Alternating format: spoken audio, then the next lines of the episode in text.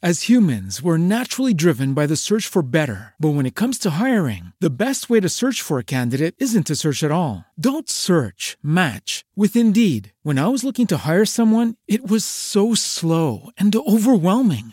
I wish I had used Indeed. If you need to hire, you need Indeed. Indeed is your matching and hiring platform with over 350 million global monthly visitors, according to Indeed data, and a matching engine that helps you find quality candidates fast. Ditch the busy work. Use Indeed for scheduling, screening, and messaging so you can connect with candidates faster. And Indeed doesn't just help you hire faster. 93% of employers agree Indeed delivers the highest quality matches compared to other job sites, according to a recent Indeed survey. And listeners of this show will get a $75 sponsored job credit to get your jobs more visibility at Indeed.com slash podcast. That's Indeed.com slash podcast. Terms and conditions apply.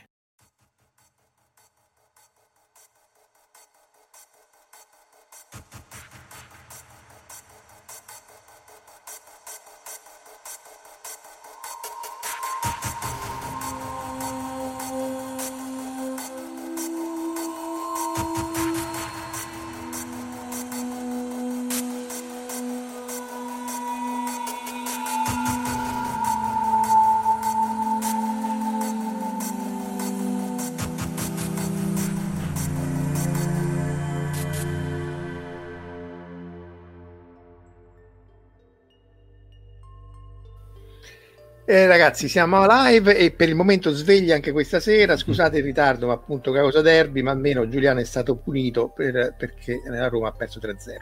Salutiamo mm-hmm. Cuni, Jack Lantern, Verusca. Eh, perché non ho neanche guardato come è finita. Eh, magari peggio, Alessandro, Tirerde e, e, e, e, basta per il momento. Chi altro ci sta? Chi ha vinto 3-0? Ah, Catalina, ciao Catalina, Giugiu Giarlo, Enrico De Anna, Lucia, Claudio Vasi, e Lanfranco, ciao Lanfranco e Corrado P. E ovviamente salutiamo i nostri, vabbè, Omar non è manco un ospite, Omar è dentro il computer, la colonna portante. Giuliano alla sua seconda apparizione su queste live, questa volta in veste di Gaio astronomo piuttosto che Gaio amanuense. L'altra volta abbiamo parlato con Giuliano appunto della digitalizzazione della Biblioteca Vaticana, c'era live, metteremo i link e è stato anche intervistato su Scientificas, però oggi parliamo di quello che facevi prima di trovare un lavoro serio, giusto? La, mapp- la mappatura stellare per la Voyager.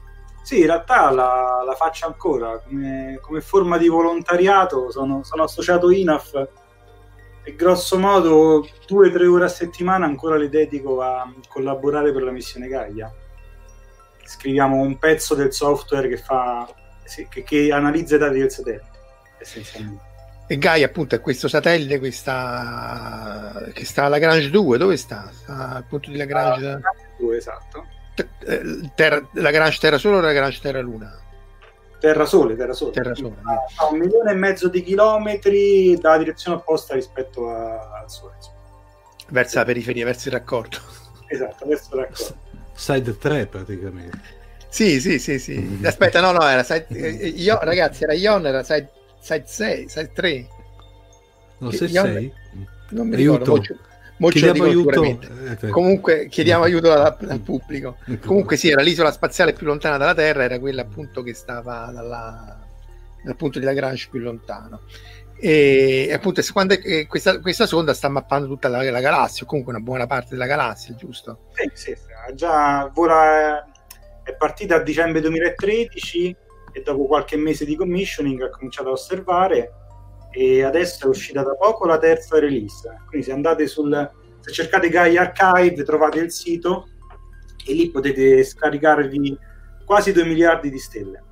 Cioè, no, le stelle, la posizione, no? tutta la stella.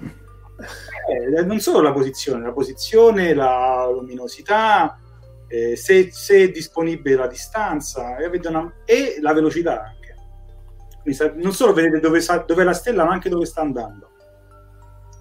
E questo è importante per tante cose, adesso un po' lo raccontiamo magari.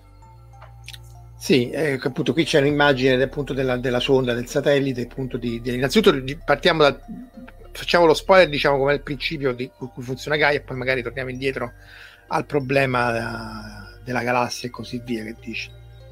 Ok, sì, Gaia essenzialmente è questa specie di bidone che vedete di, che vedete qui e lui cosa fa? Lui gira intorno al suo asse e cambiando l'asse di rotazione osserva tutto il cielo e lo fa continuamente.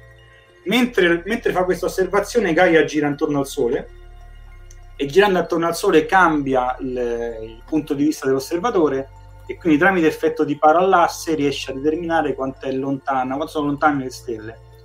La parallasse è semplicemente quando guardi lo stesso oggetto da due eh, posizioni differenti rispetto a uno sfondo più lontano.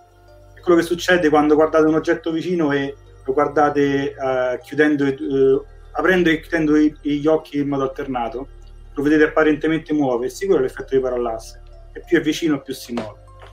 Gaia sostanzialmente fa questo, misura di continuo la posizione delle stelle e quindi ricava la posizione e il modo delle stelle, ne guarda anche i colori delle stelle e, e quindi ottiene, sta ottenendo questa mega mappa che è chiamata mappa a sei dimensioni perché sono tre coordinate della posizione x, y, z se volete oppure ascensione retta, declinazione e distanza e tre coordinate della velocità.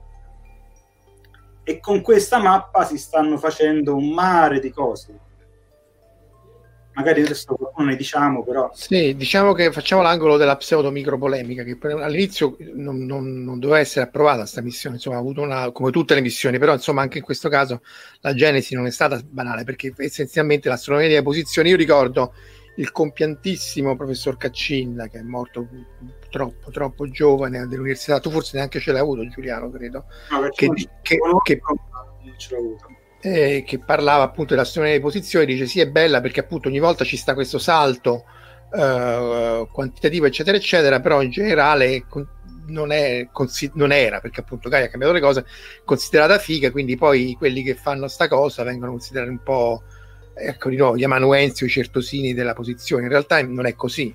Eh, eh, no, a posteriori, eh, eh, però grazie.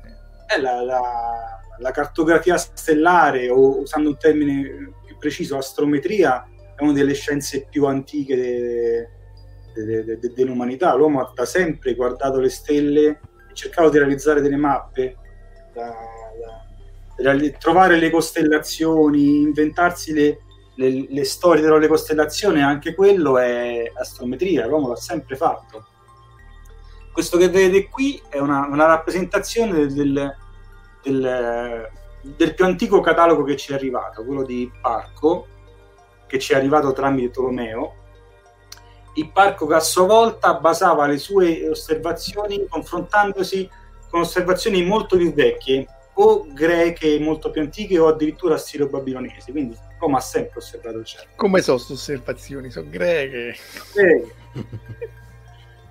e, e, fino sostanzialmente al XVI um, secolo il cielo era grosso modo questo qui che vediamo disegnato qua, un migliaio di stelle, che sono quelle visibili a occhio nudo, e, e si immaginava questo modello di universo con la Terra al centro, tutti i pianeti che girano attorno alla Terra e questa calotta di stelle fisse che stanno lì in cielo e si pensava che le dimensioni fossero la distanza tra la Terra e il piano delle stelle fisse fosse di circa 20.000 raggi terrestri che se fate il conto è, è, è circa 127 milioni di chilometri, ossia meno della distanza Terra-Sole. Eh, questa come, come, se la siamo inventata, sto quantini raggi terrestri? E adesso non mi ricordo, c'era, c'era una serie di considerazioni. Vabbè, la distanza Terra-Luna la sapevano piuttosto bene.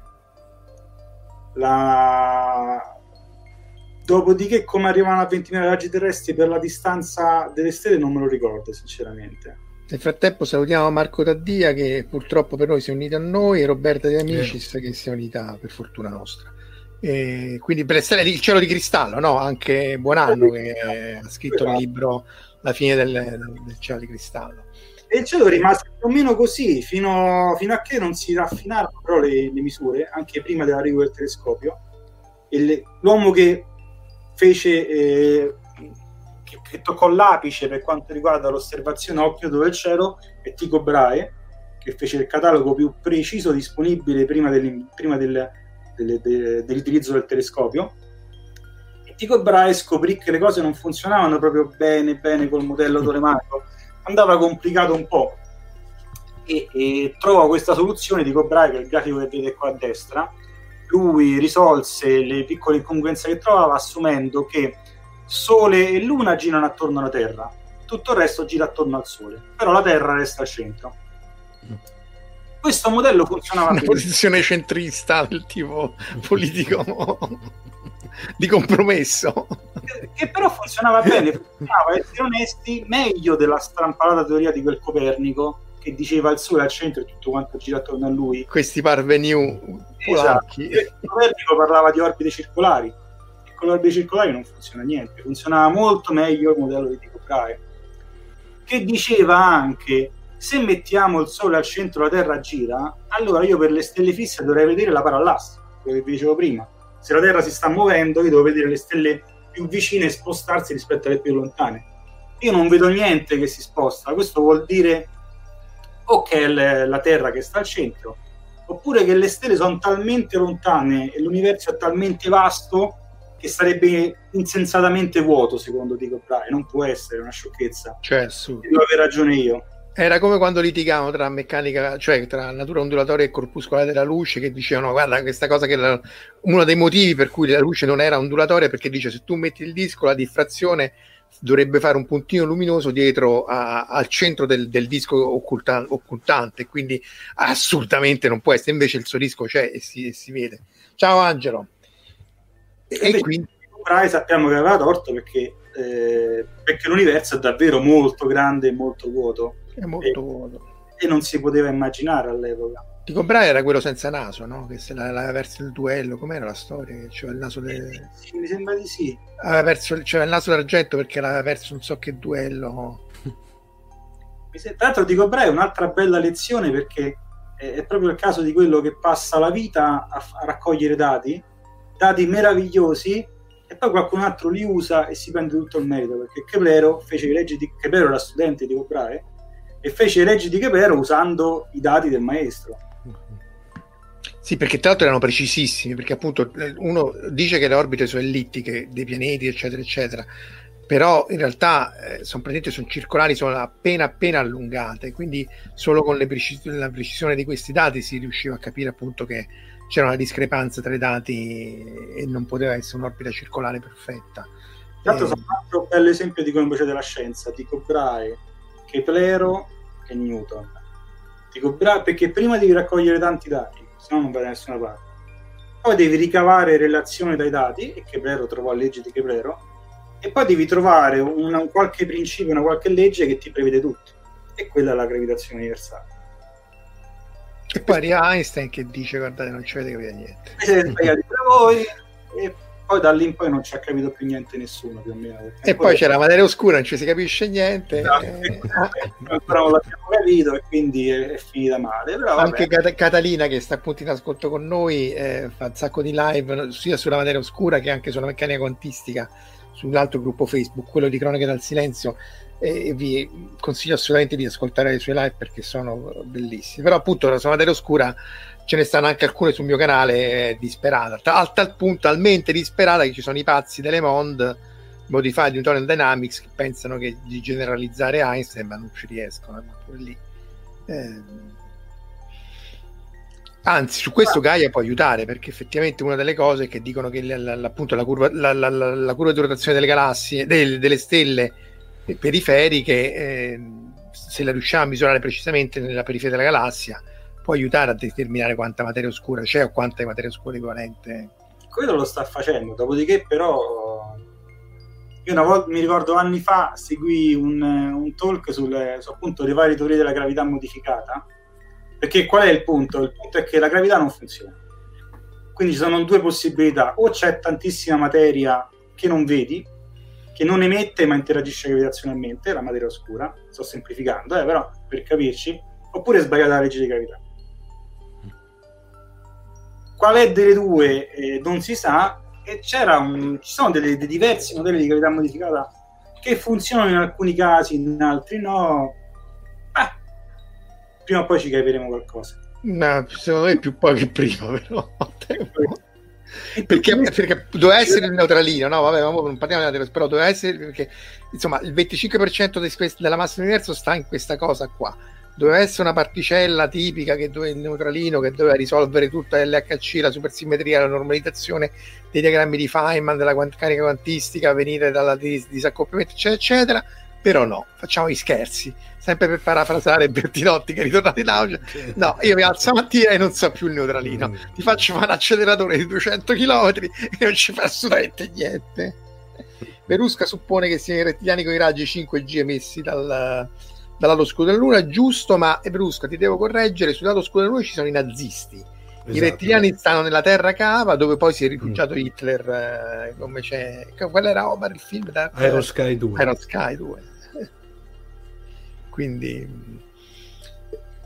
Vabbè, già che ci stiamo, citiamo, citiamo il capitano, eh, che poi la, la slide è quella di Giuliano, ma Omar, dai, a te l'onore di citare il capitano.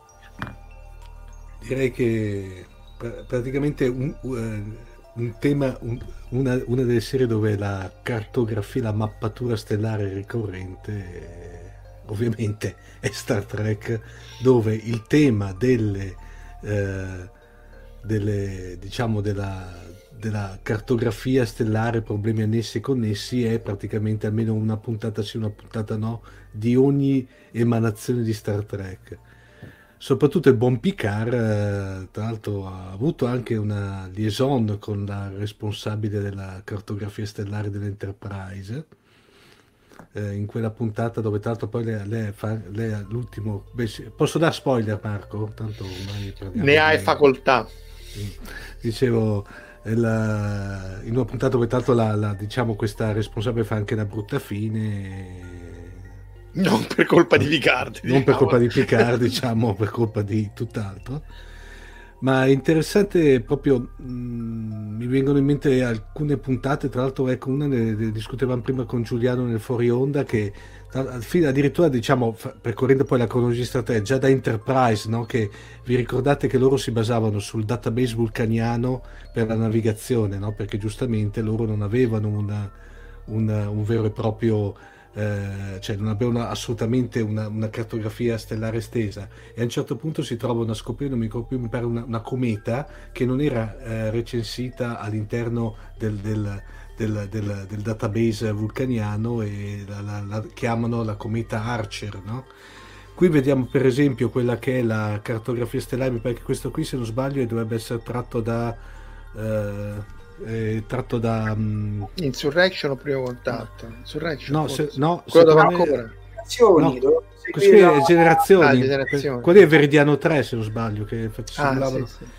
e già lì c'era la, la- diciamo, però questo qui è già, come dire, non mi ricordo se era già eh, postumo rispetto alla famosa cartografia stellare basata su tecnologia federale Borg che c'era all'interno della, della Voyager che era stata fatta con, anche con l'ausilio di, di 7 di 9 anche. Eh, questi sono, eccoli qua. Perché appunto ricordiamolo che loro stavano nel che, che, che, che quadrante erano andati a finire? Gamma. Del- Gamma. Gamma, Eh, no, Delta. Quadrante delta. Il Delta, il Gamma è quello di il gamma è DS quello del wormhole di DS9. Sì, di DS9, sì.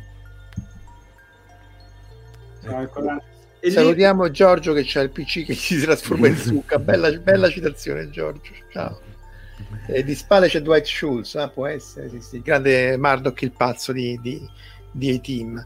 Sì, diciamo che la, la- la- cartografia non ha molto senso, perché appunto se l'astronave va a warp, eccetera, eccetera, è quasi un, un attimo farla. Però effettivamente anche in eh, primo contatto no, stavano lì, non si fidavano di Picard, lo lasciavano a mappare le anomalie di gas. Sì. Sì, Sì. ma se vai alla slide, quella con la galassia di Star Trek e la galassia nostra affiancate, Marco, Yes, master. rapido però, so. Eh, oh, eh, master. Eh, eh. Ecco, quello che vede a destra, queste, queste ma- quelle macchie che a sinistra c'è la galassia di Star Trek.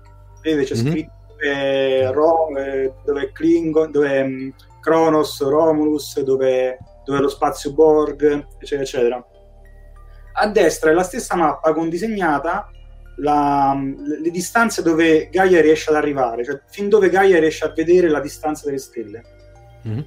E vedete che arriviamo quasi nello spazio Borg con un satellite del 2013. io immagino che Gaia 25 lanciato nel 2400 avrà contato pure il numero di cubi Borg che passano al minuto.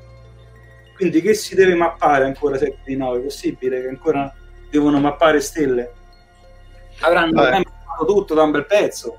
Secondo me gli hanno detto fa sta cosa così non, non ci scocci intanto sì.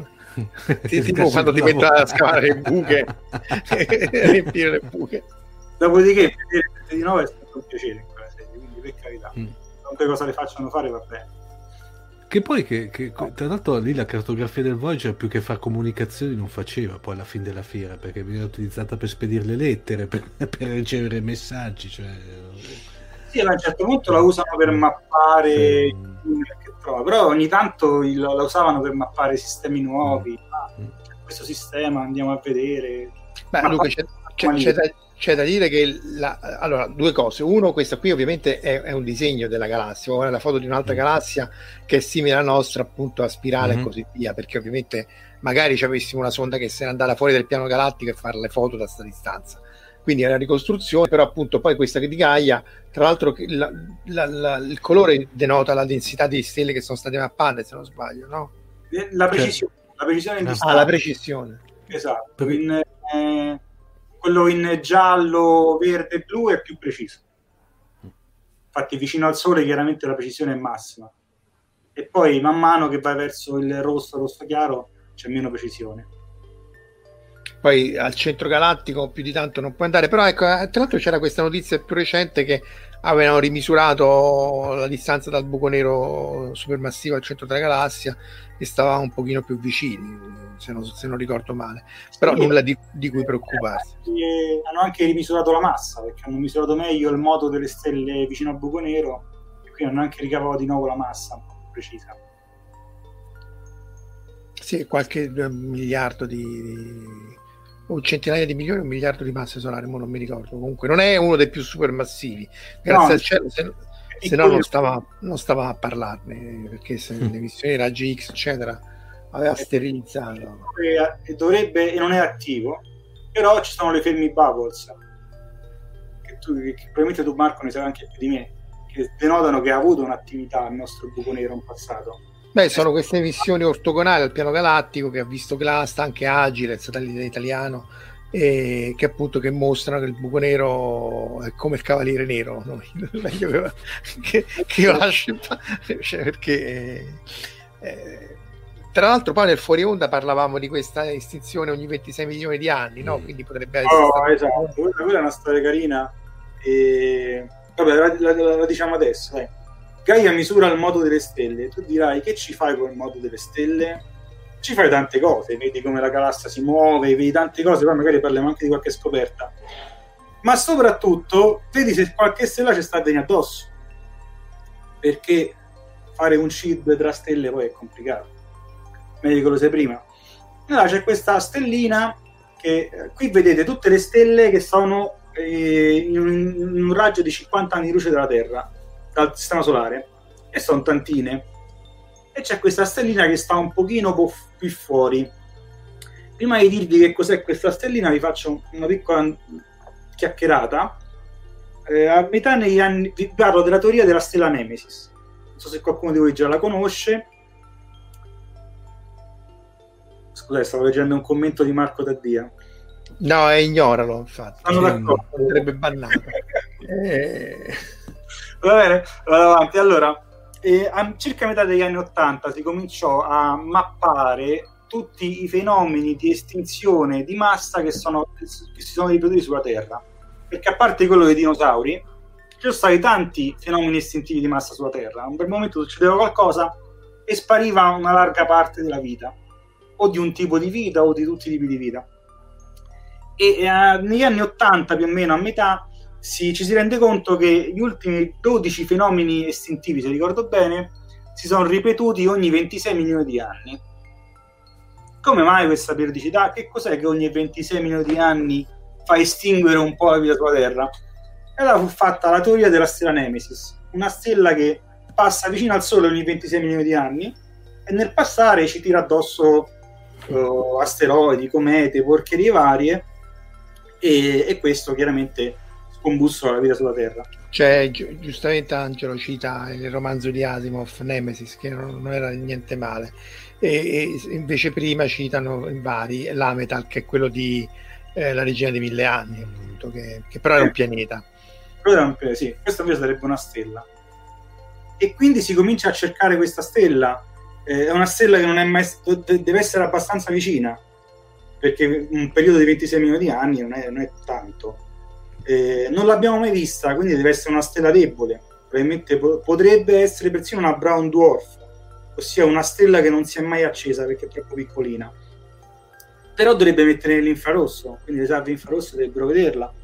Fatto sta che non si trova questa stella, dopodiché si fanno altri studi, si scopre che questo periodo di 26 milioni di anni non solo è confermato, ma è straconfermato, perché a quanto pare si ripete da circa mezzo miliardo di anni, con studi successivi lo confermano, e là si smentisce Nemesis perché un sistema Sole Nemesis che orbita, che si incontrano o si avvicinano ogni 26 minuti di anni, non può fare 20 orbite e restare stabile, deve degenerare un pochino perché è, è troppa l'influenza delle stelle vicine, vedete quanto è affollata i dintorni del Sole. E quindi questa, questa teoria va a morire.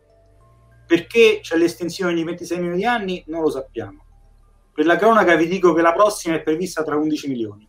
Quindi fa, po- cominciate a scavare un bunker. Vabbè, siamo ancora abbastanza tranquilli. Però intanto si scopre questa stellina. Allora, se poi alla slide quella che faccio vedere i moti delle stelle, ecco. Mosso affari vostri, ragazzi. Eh. Allora, no, non è complicato, sembra complicata, ma non è complicata. Che cosa dice questo grafico? Ti dice i moti delle stelle vicino alla Terra e sull'asse Y c'è la distanza dal Sole in parsec, quindi uno vuol dire tre anni luce, sei anni luce, nove anni luce. Grosso. Esatto. Non ho capito perché sono due pannelli, però questo... Sono due pannelli a seconda degli, dei, dei, dei, modelli di errore che ci metti sopra, essenzialmente, perché chiaramente il, anche se tu vedi a quanto stanno andando le stelle adesso, predire il modo significa riuscire a predire tutte le interazioni gravitazionali. E questo è impossibile, o meglio, si fa ma in modo approssimato, perciò ci sono tante incertezze però sappiamo ad esempio che queste stelle disegnate qua ci stanno venendo, uh, Proxima Centauri ad esempio ci sta venendo addosso, lo sappiamo, però si avvicinerà al massimo a poco meno di un parsec. Quella che vedete in grigio è più o meno la, la fine della nube di Oort, che è questa nube che circonda il Sistema Solare e che dovrebbe essere, detto in termini semplici, ciò che è avanzato dalla nube di formazione del Sistema Solare, la polvere avanzata tra l'altro, nube di Oort è dove si generano molte comete a lungo periodo. Infatti, è la culla delle comete. Arriva fino a un anno luce, grosso modo, mentre quella più interna è quella di Kuiper, dove c'è anche Plutone, però sì, parte, lo sketch su Plutone lo saltiamo sto giro. Pianeta, pianeta. Lo saltiamo. E che succede? Che questo Bobilev studia questa crisi 710, la stella che vi ho disegnato prima, che adesso è lontanuccia, 60 anni luce. E se cambi slide vediamo che cosa sta facendo questa crisi. Ecco, questo è lo stesso grafico di prima. Vedete che questa, a seconda del modello, questa crisi, sia come sia, va parecchio vicino alla nube di Oort e con ogni probabilità entra dentro la nube di Oort. Tra circa un milione e mezzo di anni, quest'altro grafico vi dice, a destra vi dice il tempo, dovrebbe arrivare tra circa un milione e mezzo di anni e dovrebbe arrivare a circa 0,2-0,3 parsec a seconda delle simulazioni. Quindi questo entra nella nube di Oort. C'è una probabilità non nulla che si affacci vicino alla fascia di Kuiper, questa stella. Se fa davvero questa cosa, tra un milione e mezzo di anni succederanno, succederanno cose interessanti perché un, una stella che passa nella nube di Orto, addirittura vicino alla fascia di Colbert, scombussola tutto. Crea, crea una gran serie di, di, di, movimenti a catena, sicuramente scatena tante comete e, e asteroidi, si ruberà pure un po' di massa, forse. Vabbè, quello non è massa, ce n'è quanta ne vuole nella nube di Orto. Il problema appunto è che comunque potrebbe scatenare pioggia di asteroidi e meteoriti sui pianeti interni eh, e questo di nuovo si riallaccia sempre alla domanda del paradosso di Fermi se noi siamo o no l'unica forma di vita nella, nella galassia nell'universo, perché è capace, eh, l'abbiamo detto tante volte, il sistema solare ha avuto una storia molto peculiare, o comunque non si capisce quanto peculiare, ma abbastanza peculiare. La Terra con, con, la Luna, che è un satellite grosso che fa le maree, che eh, favorisce la vita anfibia, ci protegge dagli asteroidi all'inizio. Giove, che era molto più vicino e che comunque ha pulito tutta la fascia degli asteroidi molto di più. Quindi, insomma, tutta una serie di cose che probabilmente sono molto molto rare. È vero che la galassia ha quanto? 100-200 miliardi di stelle, no? Grosso, chilo più, chilo meno, sì. Eh eh, una più, una meno. Le stelle sono tanti milioni di milioni, mm. come dice la, la, vecchia pubblicità. E quindi, insomma, non è chiaro bene che, quanto noi siamo speciali come, come, come sistema stellare e come sistema planetario. Comunque, pochi anni fa è passato Rama, eh, o Mamua. Quello era chiaramente Rama, aveva una forma di tubero. Sì, sì, sì. Mancano, gli, mancano, gli, altri due, Rama erano sempre in tre. Eh. Ma io ho letto solo il primo di romanzo di Rama. Eh, vai, rimani là, guarda, da, da retta zio Marco. Mi avevano avvisato. A me il primo Rama è piaciuto davvero tanto. Eh, vabbè, ma quello era Clark, eh, anni 60. Eh, mi hanno detto dal secondo e poi si concentra più sui personaggi, allora ho lasciato perdere. No, ma che non lo scrive lui, lo scrive quell'altro, che per carità va bene tutto, eh, però eh, si vede che non è Clark. Eh, cioè, purtroppo gioco di Rama per PC, almeno a me era piaciuto, di fine anni 90, era un'avventura grafica eh, un po' stile mist, era a scenari statici. Era piuttosto carina, tu stavi, finivi su Rama e dovevi capire qualcosa. Io non ci avevo capito niente, però era divertente. Qua c'è tutta una, un thread sui pianeti, eh, però magari sul giro lo, lo, lo evitiamo. Oh, ma altre mappe stellari? ma direi che Uh, passiamo, facciamo un salto alla letteratura, tanto letteratura di un, di quella cosiddetta Golden Age, che tanto l'ho, finito di, le, di, di, leggere da poco, di rileggere da poco, che è uh, uno dei, non dico capolavori, però di romanzi sicuramente minori di, di Heinlein, che è uh, Cittadino della Galassia. Uh, lo, lo, consiglio come lettura perché è chiaramente un'opera, diciamo, destinata a un pubblico giovane, come si potrebbe dire, però è, um, è interessante perché è un, è un, bel mix di uh, azione e anche un po' di... c'è anche tutto un risvolto di un, quello che potrebbe essere definito un giallo economico, perché dopo alla fine qui non do spoiler perché vi consiglio tanto non è anche impegnativa come lettura e la cosa interessante è che verso la fine del romanzo, gra- grazie a quella che è una serie di coordinate, riescono a debellare una, chiamiamola piaga, che, che era un cruccio del protagonista del, del, del, del romanzo. E avevano, era forte perché avevano queste, loro le chiamavano galattovisioni, praticamente erano questi enormi poteva essere l'equivalente spaziale di un mappamondo che loro praticamente illuminavano e cambiavano e riuscivano a fare delle congetture su dei movimenti economico, economico-politici. Eh, Una specie di psicostoria antelitteram o... Sì, ah, ma, molto, eh. ma es- estremamente più semplificata e molto più... era più... Se, diciamo era più finalizzata alla, a, a, debellare un... Beh, faccio un micro spoiler, a debellare un traffico di schiavi sostanzialmente. Al quale poi il, il, protagonista teneva moltissimo e, a debellare questa piaga. Però è interessante proprio perché più volte viene, viene tirata in ballo questa galattovisione e tra l'altro poi il, il, il protagonista era stato anche come dire educato per memorizzare una serie di coordinate per cui era interessante l'ho riletto diciamo che eh, non è poi dichiaratamente tanto, cioè è, è piacevole come lettura va via scorre veloce.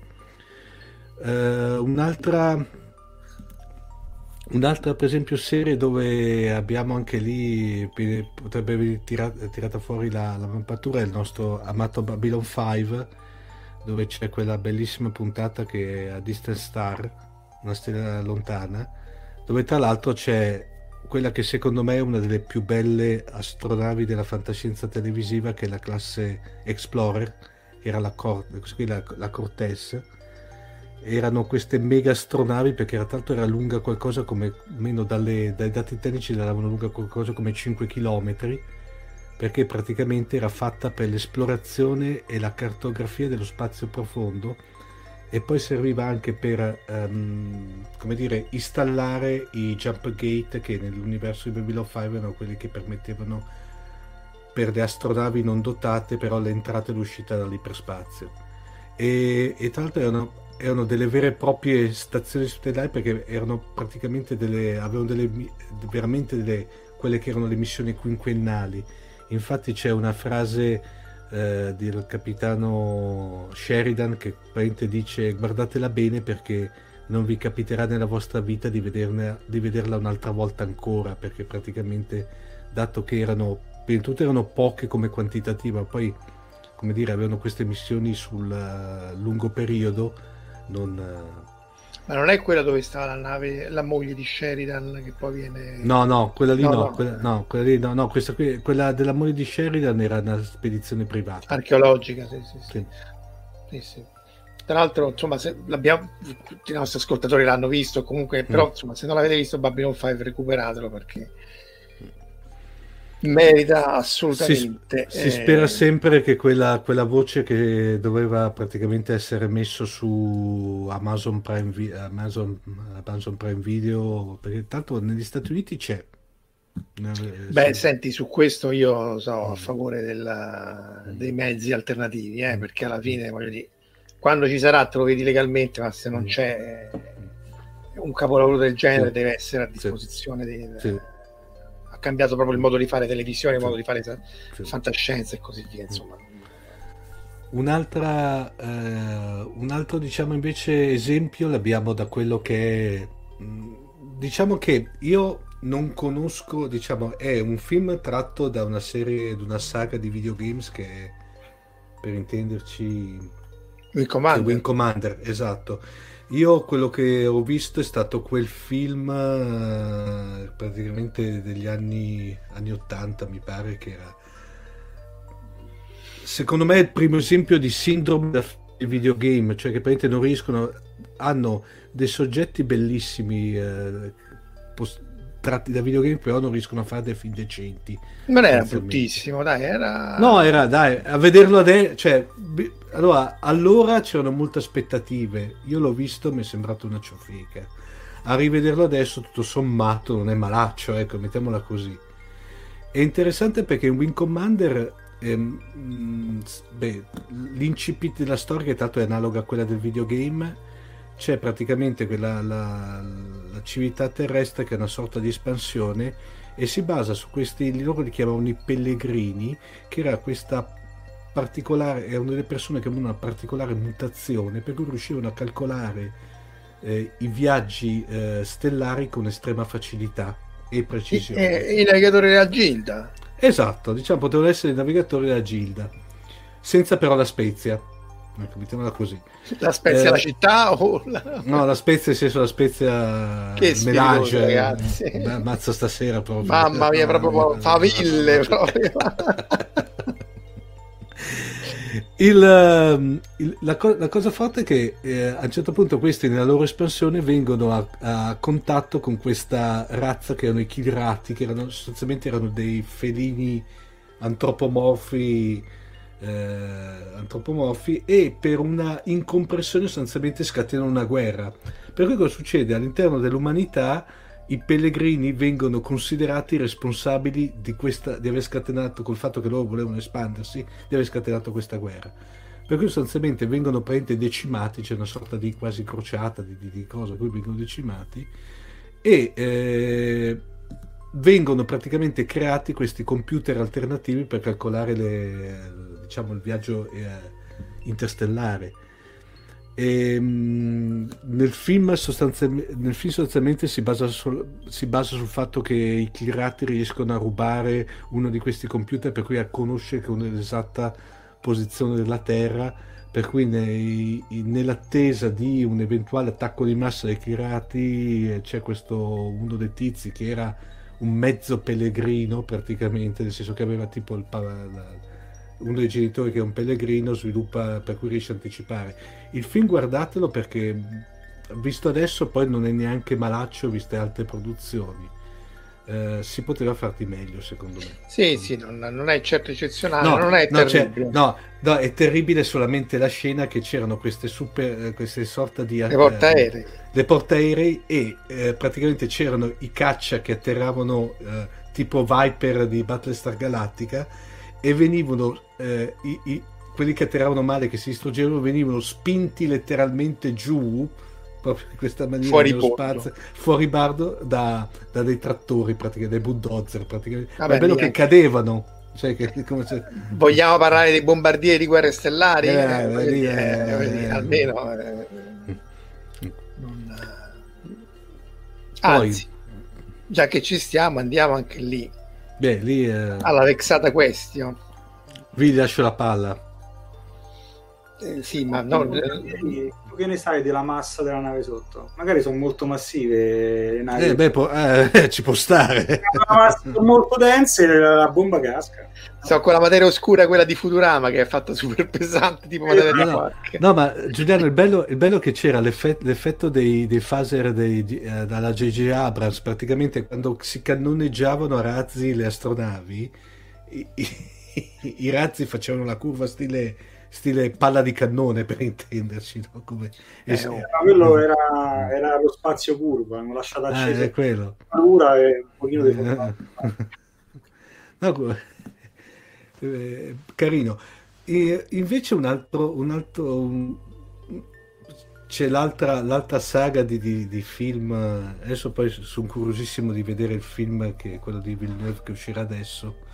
Non si sa quando uscirà sostanzialmente eh, che è la, nella saga di Dune che abbiamo i navigatori della Gilda che loro sotto l'effetto del melange riescono ad annullare lo spazio-tempo come si dice e a, e a navigare.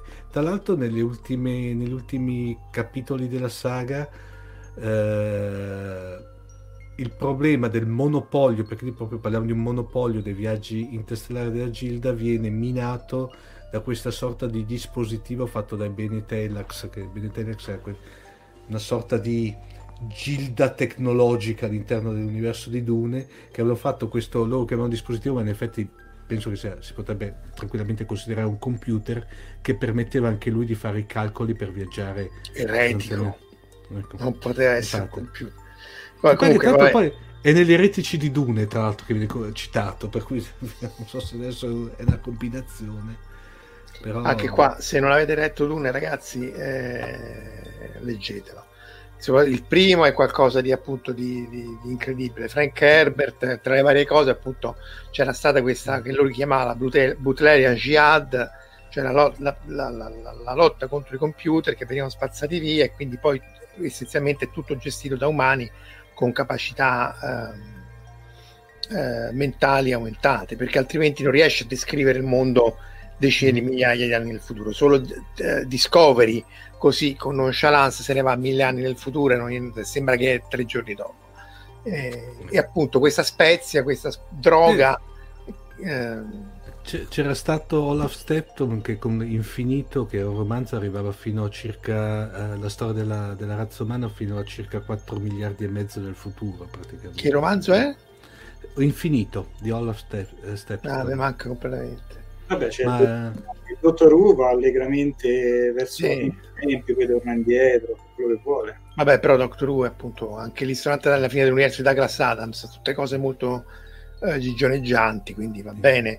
Eh, però in effetti una descrizione di come si può evolvere la razza umana di qui a mille anni, insomma, non è così ovvio. No. No, Infinito ve lo consiglio perché è, è abbastanza è un libro degli anni 30, eh, sotto certi aspetti molto ingenuo, eh, sotto certi aspetti ci sono certi pezzi che sono veramente pesanti, cioè nel senso che proprio fa, fa venire voglia di chiudere il libro, però è interessante più che altro per gli spunti che dà nella, nello sviluppo della razza umana sostanzialmente. Per cui è... è Beh, 4 miliardi di anni... Sì. Tanto, che... poi, tanto poi l'umanità nel frattempo si è trasferita su Urano perché la Terra mi pare che adesso la mia lettura di infinito risale a, qualche decina di anni fa, mi pare che la, la Terra veniva o, o, distrutta o resa inabita- inabitabile, per cui c'era l'umanità allora si trasferiva su Urano praticamente. Ma la cosa bella è che il romanzo è scritto da uno di quelli che viene considerato, loro li chiamano i primi uomini, che sarebbe un uomo grosso modo del, diciamo, del XX secolo, che è ispirato da un, da un undicesimo miliardo uomo, praticamente come evoluzione razza, che sostanzialmente deve essere di pura energia. Per cui stile stile Vorlon per intendere, tanto per fare paragoni. Sì, beh, perché poi appunto anche lì eh, sono i temi classici della fantascienza, mm. o o, o, la descrivi statica mm. o la mm. descrivi come super evoluzione mm. eh, verso l'energia pura. Mm. Senti, se torniamo indietro, Giuliano, tu avevi delle slide sulla questione della, della Via Lattea, no? Ah, sì. Perché nei, mm, nei, modelli di universo che vi ho fatto vedere essenzialmente fino a, fino a che si è inventato il telescopio, restava fuori la Via Lattea. Se c'è questa sfera di stelle fisse, allora la Via Lattea che cos'è. E c'erano varie teorie. La Via Lattea è una scia, la Via Lattea è un insieme di stelle oscurate, bravi, bravo Democrito Anastagora, o è un fenomeno sublunare, diceva Aristotele. Cioè? È un fe- Aristotele distingueva tra il mondo sublunare e il mondo sovralunare. Ah. Tutto quello sublunare era imperfetto, tutto sovralunare deve essere perfetto e questo deve essere un fenomeno sublunare, come devono esserlo anche le comete, secondo Aristotele, per lo stesso motivo. Però, diciamo, anche prima, chi, chi de- definitivamente chiarisce la questione è Galileo. Galileo guarda col telescopio e dice, ragazzi, non c'è da discutere, quelle sono stelle, sono tantissime stelle tutte vicine che a noi sembrano questa via in cielo. Ma in realtà, essere onesti, già prima di lui c'erano arrivati un astronomo arabo uno persiano mi sembra che hanno detto no ma quelle sono tutte stelle tutte stelline vicine che fanno questa struttura qua eh, tra l'altro mo io il greco non lo so però Galactos Galact- eh, latte cioè per quello poi si chiama Via Latte Galassia e così via viene l'etimologia eh, anche questa com'è questa etimologia è greca eh. assaggia sto prosciutto un zucchero un zucchero eh, questo citiamo Mario Brega nel perché era Borotalco No, eh, Borotalco, sì. sì, sì Borotalco, sì, sì. Ah sì sì, Borotalco, Borotalco. Saggia storia, come la storia greca. Abbiate pazienza, ma questi sono... Ti ho messo su un negozio che... Se, guarda che grosso Tra l'altro, se vi capita, vedete questo spezzettino su YouTube mettendo i sottotitoli automatici generati dall'intelligenza artificiale di Google. E, no. e... Trascette. Ma... Ma lo, lo, sapeva, lo, sapevate che quando lui, eh, cioè, scusate se è una divagazione, però quando lui fa quel monologo che gli spiegava a Verdone del fatto che gli aveva dato il pugno che c'erano i tizi... Sì. Quella era quella... Delle... De... No, no, era sempre lì. Era. No, no, è sempre lì. Quando lui... Ah, no, sì, le... c'è ragione, c'è... C'è... Ah, perché sì, c'erano, I... c'erano, I, tizi che avevano fatto... Allora, quella scena lì è stata via perché perché Mario Brega era un, veniva utilizzato nei tempi d'oro dello spaghetti western, veniva utilizzato come caratterista. A un certo punto, praticamente durante una, una ripresa di un film, eh, lui doveva colpire l'attore protagonista americano. Tanto, esatto, bravissimo. E lui le ha mollato un cartone veramente, questo qui è caduto.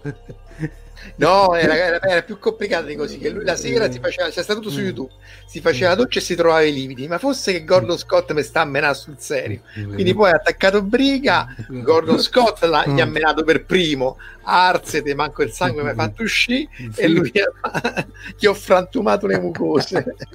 oh, Mario Brega, però, ragazzi, caratteristica, caratteristica, come dici tu, no, stava in Sergio no, Leone, ha fatto no, tutta la trilogia del dollaro, ha fatto. Ah, fio- è un fiore d'attore. Eh, eh, cioè. non, non... Poi lui era così anche... pure nella vita normale, però che c'è. Beh, poi anche, anche, se il top è stamano può essere ferro, può essere piuma. È lì, è lì. Eh, meccanica quantistica, l'unico caso di meccanica mm-hmm. quantistica applicata a corpi macroscopici, come, come saprete. E torniamo alla galassia. Eh, un attimo indietro invece, per, per, per, per citare Dune 4, L'imperatore Dio, che è dopo l'uno il mio preferito questo enorme uomo vermone che vede tutto, sa tutto e si annoia all'infinito, a me è piaciuto tantissimo.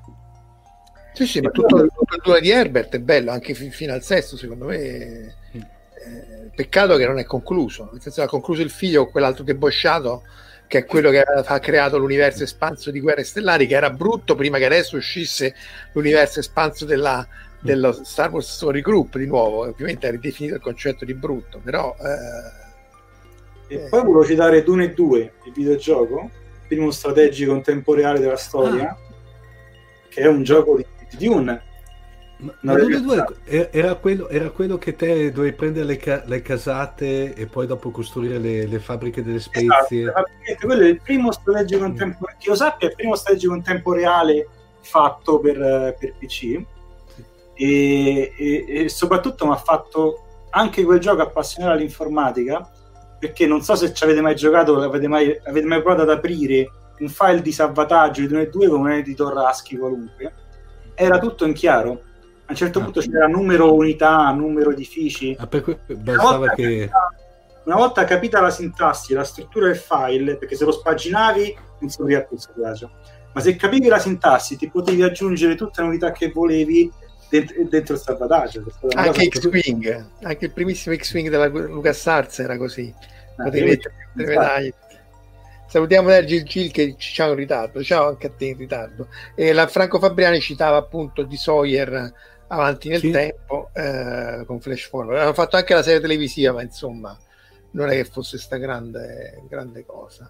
Eh, sulla Gal- Via Latte, ritorniamo sulla Galattea perché in effetti noi diamo per scontato, ne avevamo parlato forse, non mi ricordo in passato, che, che, noi sappiamo che è una galassia, eccetera, eccetera, ma questa è un'informazione molto recente perché appunto dopo Aristotele, di cui qui parlano di Pusher, Platone, eccetera, eccetera, ce n'è voluto prima di capire che cosa fosse la galassia e quanto era grande, no? Sì, una volta capito che era un insieme di stelle, restava da capire allora come sono messe queste stelle? E ci arrivò praticamente già quasi subito la soluzione di Thomas Wright all'inizio del Settecento che disse ma non è che queste stelle stanno messe in una striscia? Noi ci stiamo dentro e quindi dal nostro punto di vista è una striscia in cielo con qualcosa attorno perché noi siamo immersi dentro e di fatto era, era sulla buonissima via eh, mancava Herschel che, che fa notare sì ma se deve allargare a un certo punto lo vediamo anche a occhio che si allarga. E poi da lì è stata una rapida successione. Captain cominciò già a capire è, è passato un secolo Giulia. Rapida da 820 al 922 eh beh ho capito ma sei stato per, mille, per 2000 anni sei stato con le sfere di cristallo invece, sì, eh? sì, sì. meno 2000 ma insomma al confronto si è camminati rapidi e poi alla fine siamo arrivati alla galassia, più o meno come la conosciamo adesso, e soprattutto Hubble cominciò a capire che molte di quelle che erano chiamate nebulose in realtà erano altre galassie, quindi il, il povero Dico Bray aveva stratorto perché non solo le stelle sono lontane, ma qui è pure pieno di galassie ancora più lontane. Lo spazio è davvero enorme e per lo più vuoto. Com'era che diceva eh, il professore di astrofisica, lo spazio è eh, cavaliere, lo spazio è freddo, buio e vuoto, mi sembra. Lo ripeteva di continuo, c'era questa nota angosciante in ogni lezione. Un'altra cosa che ripeteva... nessuno, nessuno può sentirti urlare. Urlare, Un'altra cosa che ripeteva spesso è che l'universo è in espansione, l'universo va verso la morte termica, quando tutto sarà troppo distante, quando quindi non si accenderanno più stelle e non si vedrà più niente perché tu sarai troppo lontano. E quindi dateci i soldi per l'astronomia adesso perché poi non si vedrà più tra, tra 100 miliardi di anni. Tra l'altro non si capisce come andrà a finire questa questione perché ora come ora la massa appunto dell'universo è proprio pari a quella che non è così, voglio dire, sono scommettere quello che volete, proprio uno, cioè esattamente quella che farà espandere l'universo sempre più lentamente senza né farlo ricollassare né farlo espandere e quindi è chiaro che lì ci sono dei meccanismi in più che mancano che manchi. Ti, potrà dare, ti potrà dare una bella mano le LT l'Extremely Large Telescope il telescopio da 40 metri che stanno costruendo in Cile dell'ESO. Perché ti darà una bella mano? Perché quello guarderà gli spettri delle galassie e vedrà l'effetto redshift, come già vediamo adesso, ossia lo spostamento delle righe perché le galassie stanno tutte allontanando, l'universo che si espande, ma farà di più, uh, per, per, non so per quant, fino a che distanza riesce ad arrivare, però per un certo numero di galassie le, LT osservando la stessa galassia 10-15 anni dopo riuscirà a vedere la riga che si è spostata in questi 10-15 anni, quindi a misurarti direttamente l'accelerazione dell'universo. Oh, boh. E, almeno questo è quello che sapevo io e questo sarà darà una bella botta ai vari modelli. Mm. Forse ci cominceremo a capire qualcosa di più. Eh, Giuliano, eh, un, volevo fare una domanda magari eh, anche, cioè, anche indirettamente rivolta anche a Marco. Una son, una, un dispositivo come Gaia a livello di manutenzione eh, è prevista o fra virgolette è in grado lei di, di oppure tramite da, da, terra si riesce a fare un minimo di manutenzione nel caso? Allora, Gaia si fa manutenzione. Mm. Gaia ha SOL2, come dicevo prima. No, no, aspetta, che si fa manutenzione? Si fa manutenzione da sola, nessuno ci va come Apple, sì, solo no. manutenzione nel senso che ogni tanto sì. Gaia ruota intorno delle due, ogni mm. tanto deve fare delle piccole correzioni di rotta.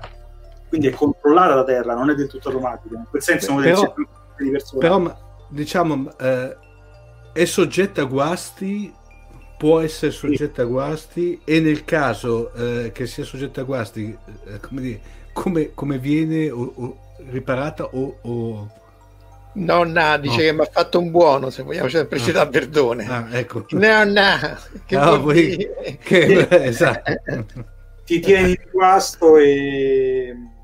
e, cerchi di... Di, di, di, conviverci, insomma. Quello non si può fare nulla.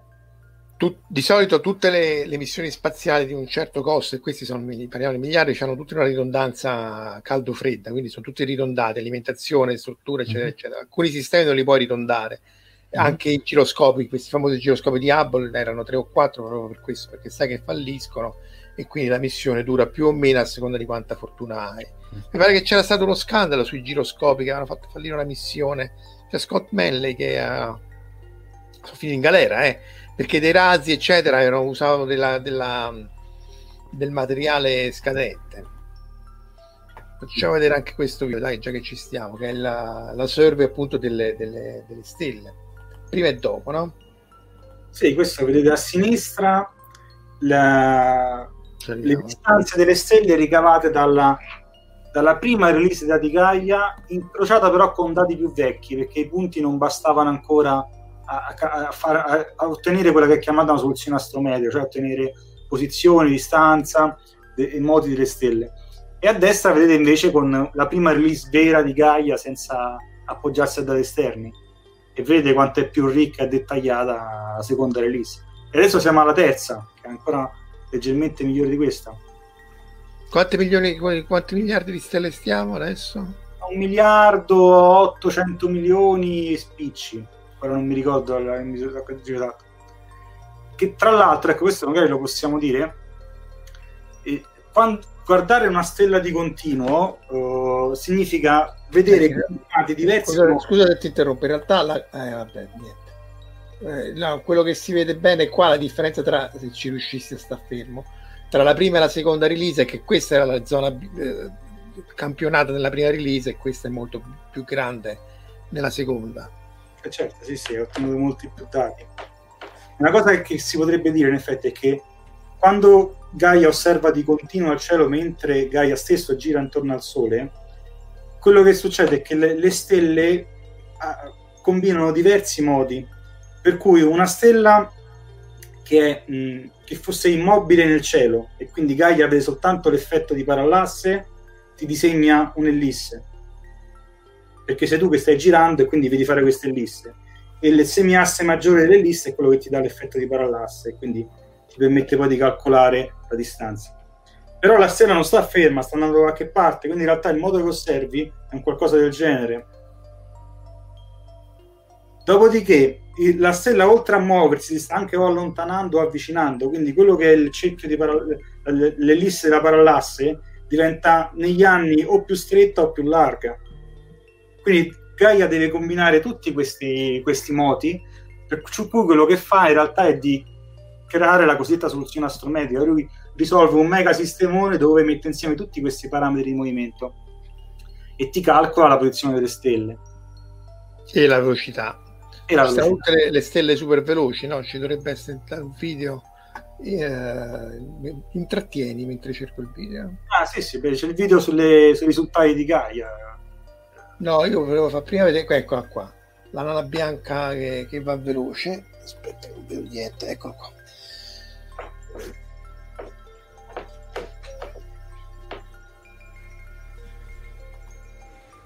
Ecco, questo, questo, è il modo simulato, è su 100.000 anni, però appunto è una stella, una nana bianca accelerata in questa maniera, probabilmente a seguito di un'esplosione della supernova asimmetrica che l'ha buttata via. E ce ne sono tante di queste, anche dicevi nel fuori onda, no? Sì, Gaia ha scoperto diverse stelle super veloci, stelle che provengono da altre galassie e stelle che stanno sfuggendo dalla nostra galassia, se andranno via. Quindi si è, scoperto, si è confermato questo modo di stelle poi eh, Gaia soprattutto ha visto anche tutta la struttura della nostra galassia a un livello di dettaglio mai visto prima. La nostra galassia, avete visto che è grosso modo una spirale, ma in realtà il, il disco non è piatto, il disco è tutto quanto ondulato. Tutto ondulato perché? Perché sulla nostra galassia si sono scontrate tante galassie nane che sono, si sono immerse nella nostra. Questa, ad esempio, è la galassia nana Sagittario, che tra l'altro è stato l'oggetto di studio della mia tesi di dottorato la galassia Sagittario. E, e, nel girare questa, la galassia Sagittario ha perturbato molto il disco e gli effetti di, questa, uh, di, di passaggi Sagittario ancora si vedono sia per posizione che per modo delle stelle, come quando getti un sasso nello stagno e per un po' l'acqua resta perturbata. E vediamo proprio questi effetti qua, questo ti permette di, di fare tante misure, non ultima di stimare meglio la massa della galassia.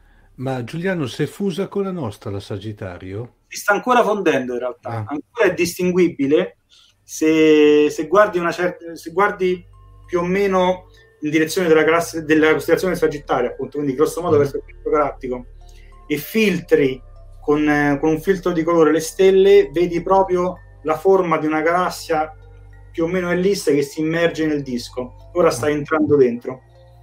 Ancora non si è, ha perso moltissima massa, ma ancora non si è sciolta del tutto, ancora non si è dispersa ma per dire quello che è il più grande ammasso globulare anche il più bello da vedere, Omega Centauri, che si vede purtroppo nel cielo sud, non nel nostro cielo.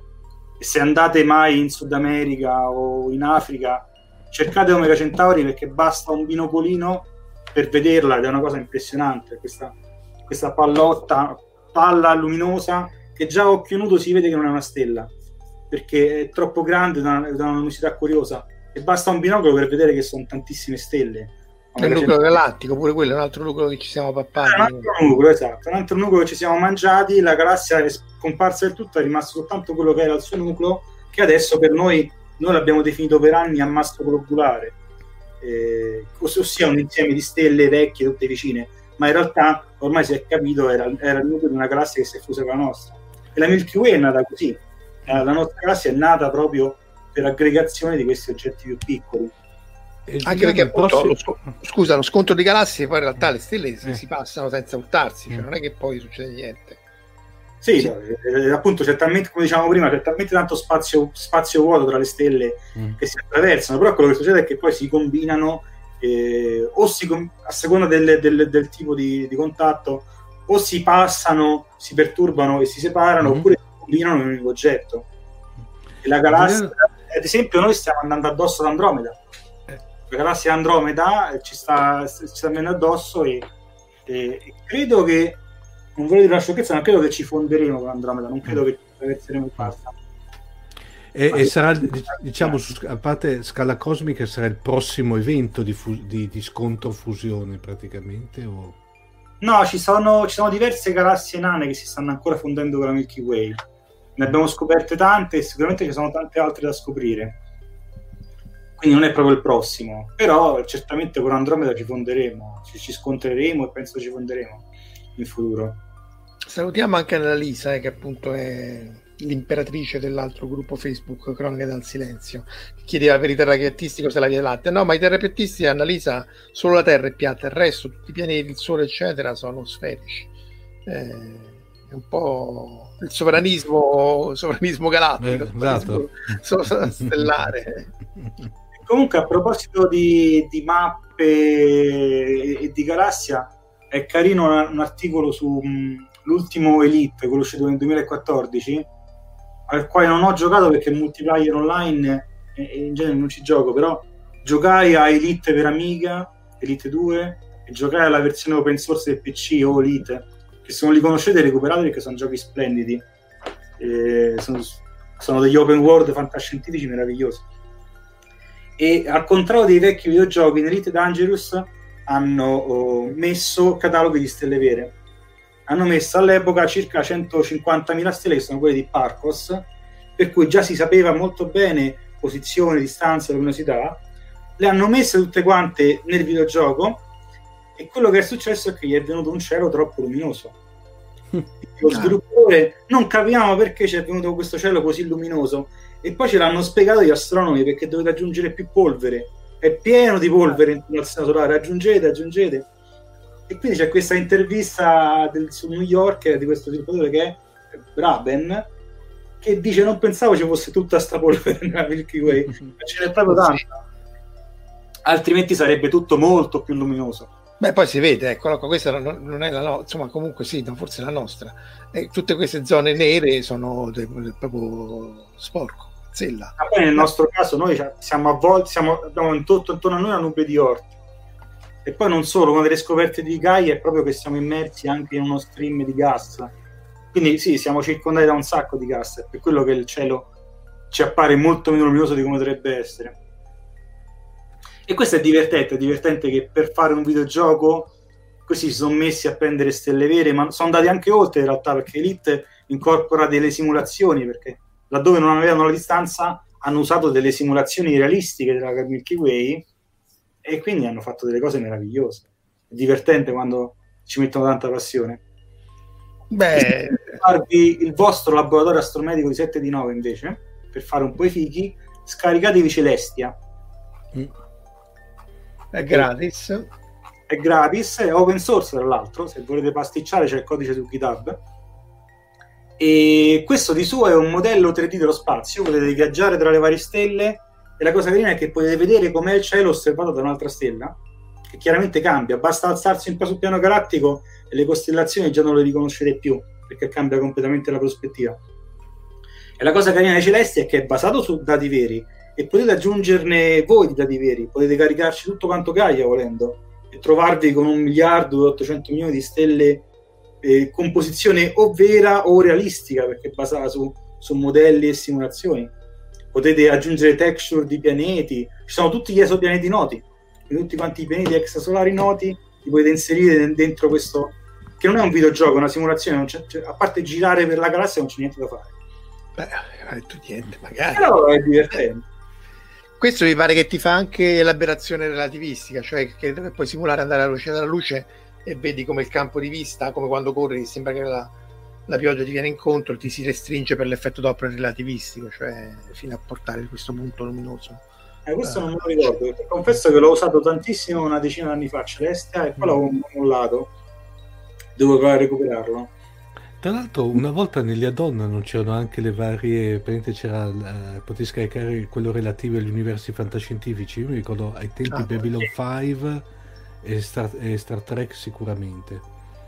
Mi sembra di sì, ma comunque sia, non c'è bisogno neanche di stare a simulare perché la morte nera è parcheggiata ai confini del sistema solare, quello ormai è noto. È Mimas, la luna di Saturno, ah, sì, quella, quella. Tu la puoi googlare al volo, Marco. Mimas Death Star ed è chiaramente la morte nera che è parcheggiata lì e l'impero che ci osserva aspettando di, di fare qualcosa. Penso che aspetti che cada il governo.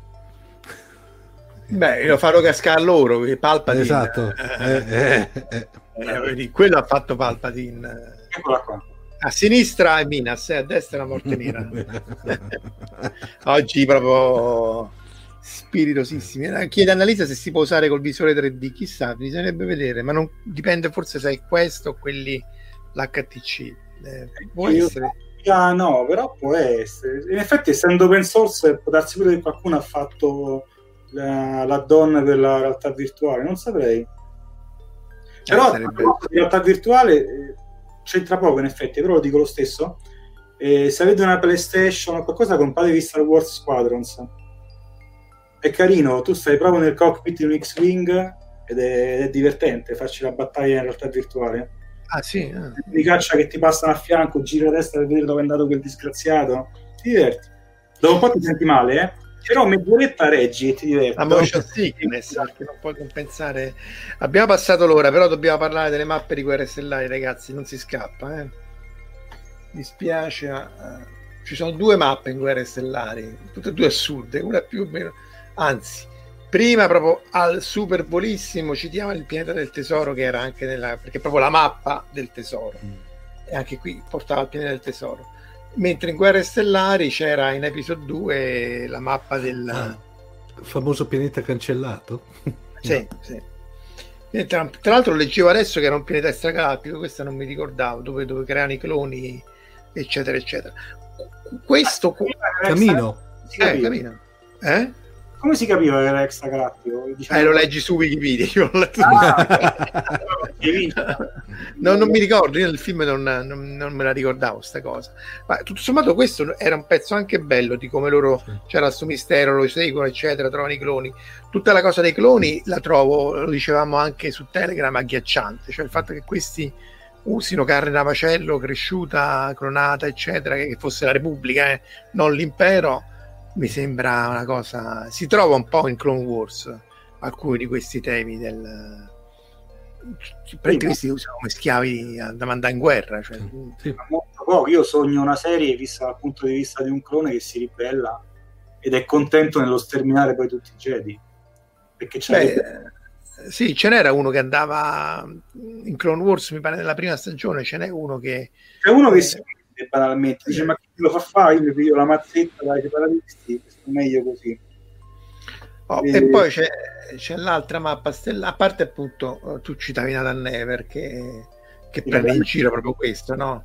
Che va a 1, 2, 3 come apocrifi. Never che è al bar con l'amico Mac che parlano di, di Star Wars e Never fa un discorso dicendo quanto è bello Star Wars perché anche il cattivo è mosso da motivazioni pure, non c'è di mezzo il, il denaro, la politica, eccetera. E Macchi fa, ma veramente le, tutto quanto sto macello scoppia perché era una cosa di politica, di economia. Dice, erano le tasse, erano le tasse importazione. Dice, ma che, che, che, che vuol dire? Ma, ecco, vedi, mi pare assurdo, non avrebbe senso parlare di politica e finanza e lui fa, beh, ma quasi certamente erano apocrifi quei tre film. Sì, perché questo è uscito prima dell'altra mappa stellare. Questa veramente, ragazzi, non c'è ah. Ragazzi, Corvo palla, proprio, dai. Eh, non, non, non, cioè che gli manca un pezzo intero della galassia, non sanno dove sta Luke Skywalker. Cioè, non. Eh, Però a volte ti invidio, Marco, che in mezzo allo sfacelo tu riesci a indegnarti per questi dettagli. No, allora, tutto. Cioè... A volte ti invidio perché riesci a focalizzarti su queste cose mentre tutto, mentre tutto il mondo resto brucia, no? tutto il resto brucia. ma è lì però inizia a dovrebbe essere in carità hai ragione eh? eh. però Se, praticamente no. da socio ACI Marco tanto per rimanere in tema mi posso lasciare la perturbazione dietro la notizia di... guarda comunque eh, vabbè qua veramente tutte cose proprio in libertà senza senso eh, citiamo di Erd che dice tra le mappe quella della saga dei Vor sì. che si basa sull'esplorazione sì. questa a me, ma- me manca eh, bella ne abbiamo parlato diverse volte a Fantascientifica con Massimo De Santo della saga dei Vor eh beh grandi classici dice che Croni l'ha fatti Palpatino però comunque Palpatino o non Palpatino la usare il Senato appunto per mandarli, mandarli al massacro quindi noi eh. Clone Wars io sto vedendo la, la seconda serie se sono meno di tre cloni, allora Obi-Wan e Soci devono salvarli questi cloni e se li coccano, se li curano. Se sono un numero maggiore di tre, li mandano al massacro ad ondate. Stiamo perdendo, mandate altri 10.000 cloni a eh. morire.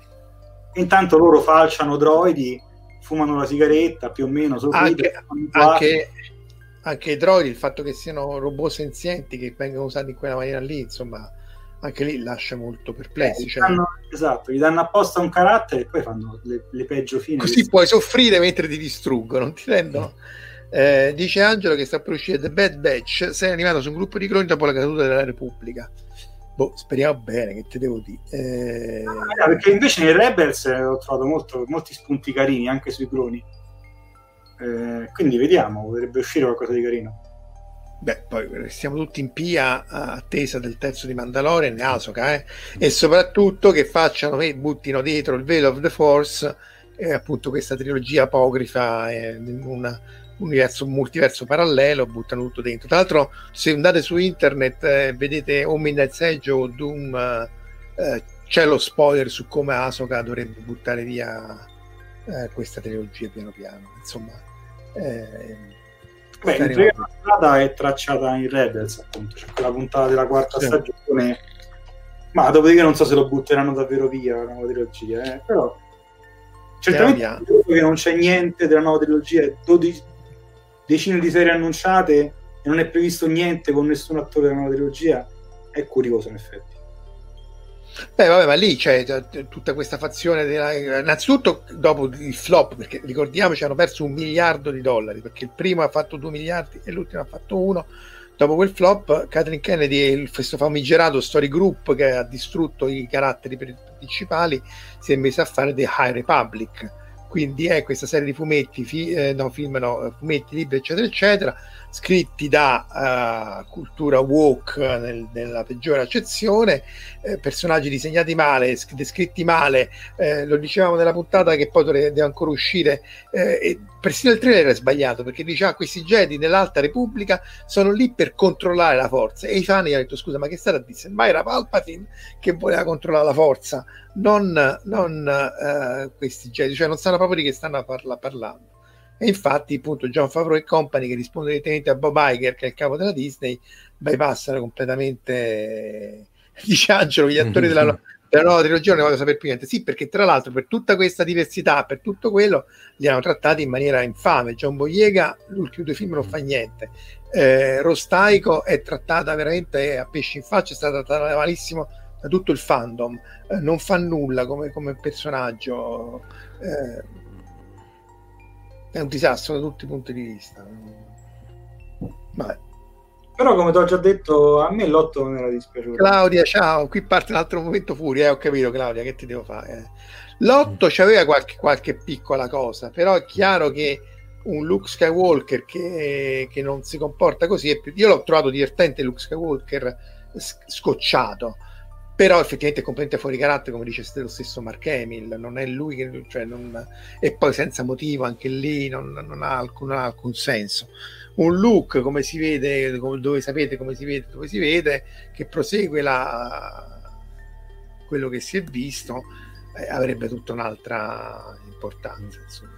Vabbè, però Luke poco dopo episodio 6 certo che doveva essere così come altro poteva essere sì, però insomma rimane il fatto che queste attri- scrittrici sono state beccate anche con la foto di Luke cancellata con la croce, cioè è chiaro che è proprio la, decostruzione della, della, del patriarcato tossico e tutte queste menate che andrebbe tutto benissimo se fosse che tu sai scrivere bene, perché poi il problema è tutto là, che questi qui, siccome stanno eh, sia in Discovery che in Square Stellari solo in virtù del fatto che appartengono a certi gruppi di potere, di, di, di, di, di cricche, eccetera, eccetera, poi non sanno scrivere bene. Perché il problema non è che quelli sono personaggi diversi di colore o, o bio, eccetera, eccetera, è che fanno cose stupide perché sono scritti da gente che non sa scrivere. Eh, là una sua coerenza. Luke si è disilluso perché? Perché ha capito che se vuoi uccidere, distruggere il lato oscuro, quello che devi fare è non fare niente, perché tanto poi finisce da solo perché il problema che nasce dal lato scuro, il lato scuro nasce quando vengono fuori troppi Jedi. Se accendi troppo la luce, sale l'ombra. Io così l'ho letto episodio 8. E quindi che devi fare? Devi fare niente, devi, devi aspettare e tutto si aggiusta da solo. È Homer Simpson allora. Cicliche di luce, ombra, luce, ombra, e si ripete e finisce, per questo lui è disilluso. Verusca, Verusca vedi sta sul pezzo, il patriarcato cosmico, ma che, ma che scherzi, poi ti mando tutti i link, del, li mettiamo giù. Se cerchi Midnight Edge e tutti questi, eh, c'è proprio la, la, decostruzione di questo story group della, della Lucasfilm, che era quella che poi dettava le cose, insomma in tutto questo il migliore era C.C. Abrams e vi ho detto tutto.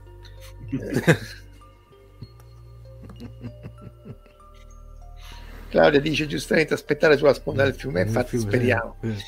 Vabbè, ragazzi, siamo a un'ora e venti. Eh, direi che eh, anche il rant, però non vorrei chiudere con questa immagine Triste. Mettiamo Navigator, vediamo un, bel, No. un bel film di fantascienza Ah. che è Flight of Navigator. Che carino come film questo qua, tra l'altro. Sì, sì, è un personaggio senza, senza pretese, eccetera, eccetera. Eh, Eh. No, era, era carino perché poi c'era, eh, a parte che trattava anche il discorso del paradosso dei, dei due gemelli sostanzialmente, Sì. però era, era- c'era stato il ragazzino che le venivano inserite in testa delle mappe stellari sostanzialmente. Eh, carino, Beh, ma- tra l'altro, ma, ma ma- non so se è disponibile su Disney Plus, qui potrebbe darci una mano Marco Taddia, perché tanto è da Walt Disney, per cui suppongo che... potrebbe dicendo. Marco, scusa. No, di- dico che eh, cioè, la, la questione della mappa stellare insomma non è così ovvia. Noi tutto sommato abbiamo infestato un, uh, un raggio di 100 anni di, di luce di, di onde elettromagnetiche che dicono dove, dove stiamo noi. Ah, la mappa della fondazione, giusto. MN c'era tut- tutta la storia del- di trovare dove era la prima Sì. fondazione, è vero. E, e quindi poi se effettivamente c'è una razza aliena che poi tanto ben volente non sia, non è così ovvio poi farsi trovare e dare la posizione. Infatti, molto un altro dei temi che si ritrova nella fantascienza è che le astronavi che poi vanno nello spazio non hanno, oppure un- comunque non, eh, non è- non- cercano di non far scoprire dov'è la, la loro origine. Anche Ok. in Gambastra. Ti ricordi anche in Contact, no? Che all'inizio era osteggiato il progetto perché avevano paura che costruire il famoso dispositivo eh, mandato agli alieni potesse essere invece una- un veicolo per un'invasione. Ma, ma, eh, voglio dire, a priori non è, non è per niente ovvio. Cioè, scherzi, Mm. cioè, eh, eh, se tu hai l'alieno che ti viene a conquistare un conto, se viene l'alieno pacifico, puoi pensare che sia pacifico, ma io ti dico, costruisci sta cosa che, che- che fa che- magari è una bomba a fusione e hai risolto il paradosso di Fermi perché appunto questi ti Mm. spazzano via. eh, oppure ci evitano, come dice giustamente Verusca. Eh, ah, Ulisse 31, 31 che si è perso la mappa, sì, sì, vero. Grande pure questa animazione francese, franco-giapponese. E poi c'è anche il caso della, a proposito delle- dei, dei messaggi alieni della Friendship One, la sonda che la Voyager deve andare a recuperare. Sì. punto. sonda mandata secoli prima con buonissime intenzioni, questi alieni la trovano, fanno il loro, che era la, la fabbrica aerea, non mi ricordo cosa fanno, fanno un macello perché non lo sanno usare la tecnologia e quasi distruggono la vita sul pianeta. E quando Voyager a terra arriva a Genere fresca fresca, siamo noi che l'abbiamo mandata, questi dice, Eh, "Ah, fanno un ba- Beh, Vieni, eh, que- vieni qua, quello- vieni qua. quello lì era mu- per dire abbastan- mandano tecnologia ti dicono Sì. costruiscila che ti fa del bene Mm. magari anche se vogliono fare del bene Sì. Ho detto che finisca bene la storia Che, che tra l'altro quella puntata lì, Giuliano, era mutuata dal ritorno della Voyage, del Voyage di Spazio Spazio 1999. Sì, bellissima Sì. puntata, quella Puntata. splendida. Quella forse è una delle migliori. vabbè la Voyager torna anche in Star Trek 1 Viger Sì. Sì, prima- Spazio 1989 recuperala perché era una sonda Voyager che va su un pianeta e- e- con le migliori intenzioni, ma purtroppo delle migliori intenzioni sono piene. Tra l'altro non so se avete letto i romanzi scritti poi da Shatner dove si inventa Sì. che Viger in realtà veniva dai Borg Sì, erano una forma primitiva di Eh. Borg che- il ritorno, eh, beh, Ceneri del Paradiso, il ritorno, poi dopo è, andato avanti per altri 3 o 4 romanzi, che non erano tutto sommato Non male. erano no, ha scritto lui manco se muoio, No, però non erano infatti. fatti male. Eh, non, non erano ma, ma è logico che quello è il pianeta dei Borg, quello dei Viger. Cioè, dai, insomma. Si incastravano pure bene con il film Generazioni erano scritti molto carini sì. Beh, perché là, anche lì in generazioni Shatner muore in maniera, cioè la definizione di morte anticlimatica, è quella di generazioni. E così come, come in Star Trek 5 l'entità al centro della galassia è, un- è un- è ovviamente un Q. Cioè, eh, credo l'abbiano visto anche nei libri, ma insomma mi sembra ovvio che eh, quando vanno a cercare Dio quello è Q eh, Vabbè, allora c'è anche Apollo della serie classica Ah, sì, sì. a proposito di serie classica Discovery ah si può, fare, si può fare spoiler si può dire come finisce Discovery? Eh, però Ah, dire che finisce con la musica di, di- di chiusura di posta e quella è una cosa che grida vendetta. Bisogna andare a prendere gli sceneggiatori e andare a picchiarli Ma guarda, ripeto, se vai a vedere su internet già c'è altro che l'attacco al Campidoglio di, di, di, di, di Trampiani. Poi, Comunque pare, pare, dico pare, spero che la quarta non si faccia, appunto tutto il rumor su Hollywood. Ma, ma però strano perché la davano già per, già, già per inizio girare. Non è vero. Eh, no, è, allora, è un rumor che ha messo la, una delle scrittrici, delle showrunner di, di, di, di, di Discovery, facendo de, stiamo a parlare del nulla ragazzi, eh, par, eh, facendo un tweet in cui dice, l'aveva frasato in maniera tale che sembrasse che avessero già iniziato a girarla, ma se vedete come finisce, finisce che forse finalmente si tolgono dalle scatole. Eh, anche perché il deal con la Netflix era per tre anni e non, anzi avrebbero voluto chiuderlo prima. Il, um, nessuno lo vuole perché anche la CBS ha avuto un sacco di ascolti in calo, non è listato neanche tra le produzioni dell'associazione dei, di, di, di, degli elettricisti, eccetera, eccetera. Mm. Mentre paradossalmente Strange New Worlds lo è tra le cose che sono da, da farsi. Quindi se incrociamo le dita, se la sera prima di andare a dormire preghiamo tutti Gesù bambino che ce lo tolga questa, questa piaga, forse siamo, facciamo, sì, facciamo un party eh, ragazzi, noi purtroppo siamo di parte. Eh, Discovery. Ovviamente io temo che sia piaciuto in realtà Discovery. No, giro, no, io... no. dipende. Cioè, guarda gli ascolti, guarda gli ascolti, il crollo proprio pseudo ecco. verticale degli ascolti. Eh, dopodiché è chiaro che il fandom a cui è piaciuto, che assoluto rispetto, anzi, meno male che almeno non va arrabbiato ogni volta vedere la puntata come facciamo noi, ma il, gli ascolti sono crollati, la Netflix non lo vuole, non vendono merchandise, quindi poi alla fine non è così ovvio che Adesso aspettiamo, cos'è? Settimana prossima? Settimana prossima che dovrebbe arrivare l'Overdex. Sì, ma quello è, fatto da quelli di, sì. di Rick e Morti. Eh, eh, ma poi sai, una cosa che non si prende sul serio, secondo sì. me va bene.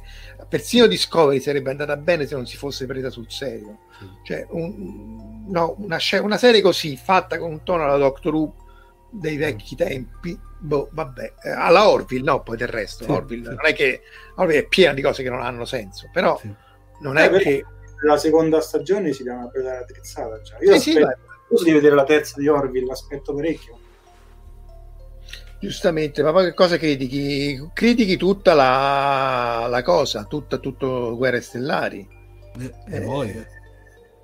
Eh, voglia, appunto. To make the Dark Force great again Mm. Eh, appunto, parliamo di rumors e di tutto, ma eh, ci sono tutta un sito che dovete seguire se vi interessa appunto del, di queste cose Pirates and Princess, che è appunto Pirate e Principesse, che è il sito che sa tutti gli insider, le spie dentro la Disney, appunto, e parla di questa guerra tra la fazione di Favreau e Filoni eh, e, e di, della Kennedy e così via.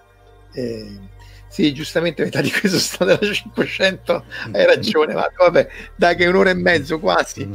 Chiudiamo, eh, salutiamo tutti. E salutiamo Giuliano che abbiamo avuto di nuovo il nostro ospite, ma ci, mm. tornerai presto come nella terza stagione di, di, di Discovery. Mm. E... Grazie a tutti, ringraziamo ovviamente Omar. E ci rivediamo la settimana prossima. Se, se, tutto va secondo i piani, dovrebbe essere Antonio Moscatello sul, sulla scuola in Giappone. Se tutto va secondo mm. i piani. Buonanotte a tutti. Eh, sì, infatti, e chiudiamo con Cuni che dice: Ho più paura della serie sezione 31 di Discovery. Vedremo. Al peggio non c'è mai fine, ragazzi. Ciao. Ciao. Ciao, ciao Luca, ciao. Buonanotte. Avete ascoltato Fantascientificast, podcast di fantascienza e cronache della galassia, da un'idea di Paolo Bianchi e Omar Serafiti, con il contributo cibernetico del Cylon Prof Massimo De Santo. Potete seguirci ed interagire con noi sul nostro sito fantascientificast.it, su Facebook alla pagina Fantascientificast, su Twitter sul profilo at Fantascicast, sul nostro canale Telegram t.me slash fantascientificast, sulla nostra community Telegram t.me slash fsccommunity. Se siete particolarmente timidi potete utilizzare la vecchia, cara e affidabile posta elettronica scrivendoci all'indirizzo redazione fantascientificas.it. Tutte le puntate sono disponibili sul nostro sito, su Apple iTunes, su Spotify e su Podbean all'indirizzo podcast.fantascientificas.it. Se volete, potete lasciarci una valutazione a 5 stelle su Apple iTunes ed offrirci una birra romulana o un gotto esplosivo pangalattico, sostenendoci tramite una donazione PayPal utilizzando l'apposito pulsante sul nostro sito. Fantascientificast è una produzione amatoriale. Non si intende infrangere alcun copyright, i cui diritti appartengono ai rispettivi detentori. L'autorizzazione SIAE 5612I5359. Nessun byte e nessun tribolo sono stati maltrattati durante la produzione di questo podcast. Alexa 4 e l'equipaggio di Fantascientificast vi augurano lunga vita e prosperità e vi danno appuntamento alla prossima puntata lungo la rotta di Kessel.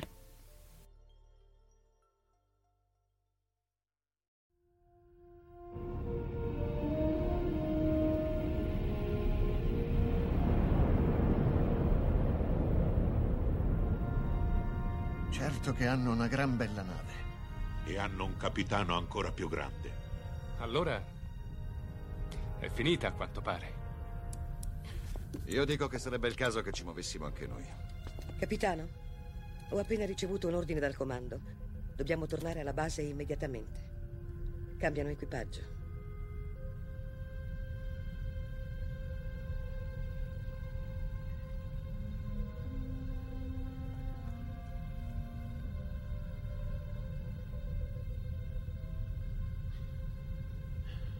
Se fossi umano, penso che ora la mia risposta sarebbe andate al diavolo.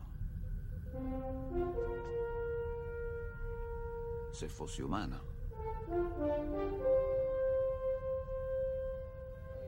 Che rotta, capitano.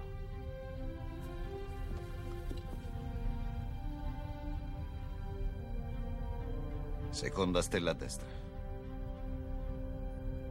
Poi dritto fino al mattino.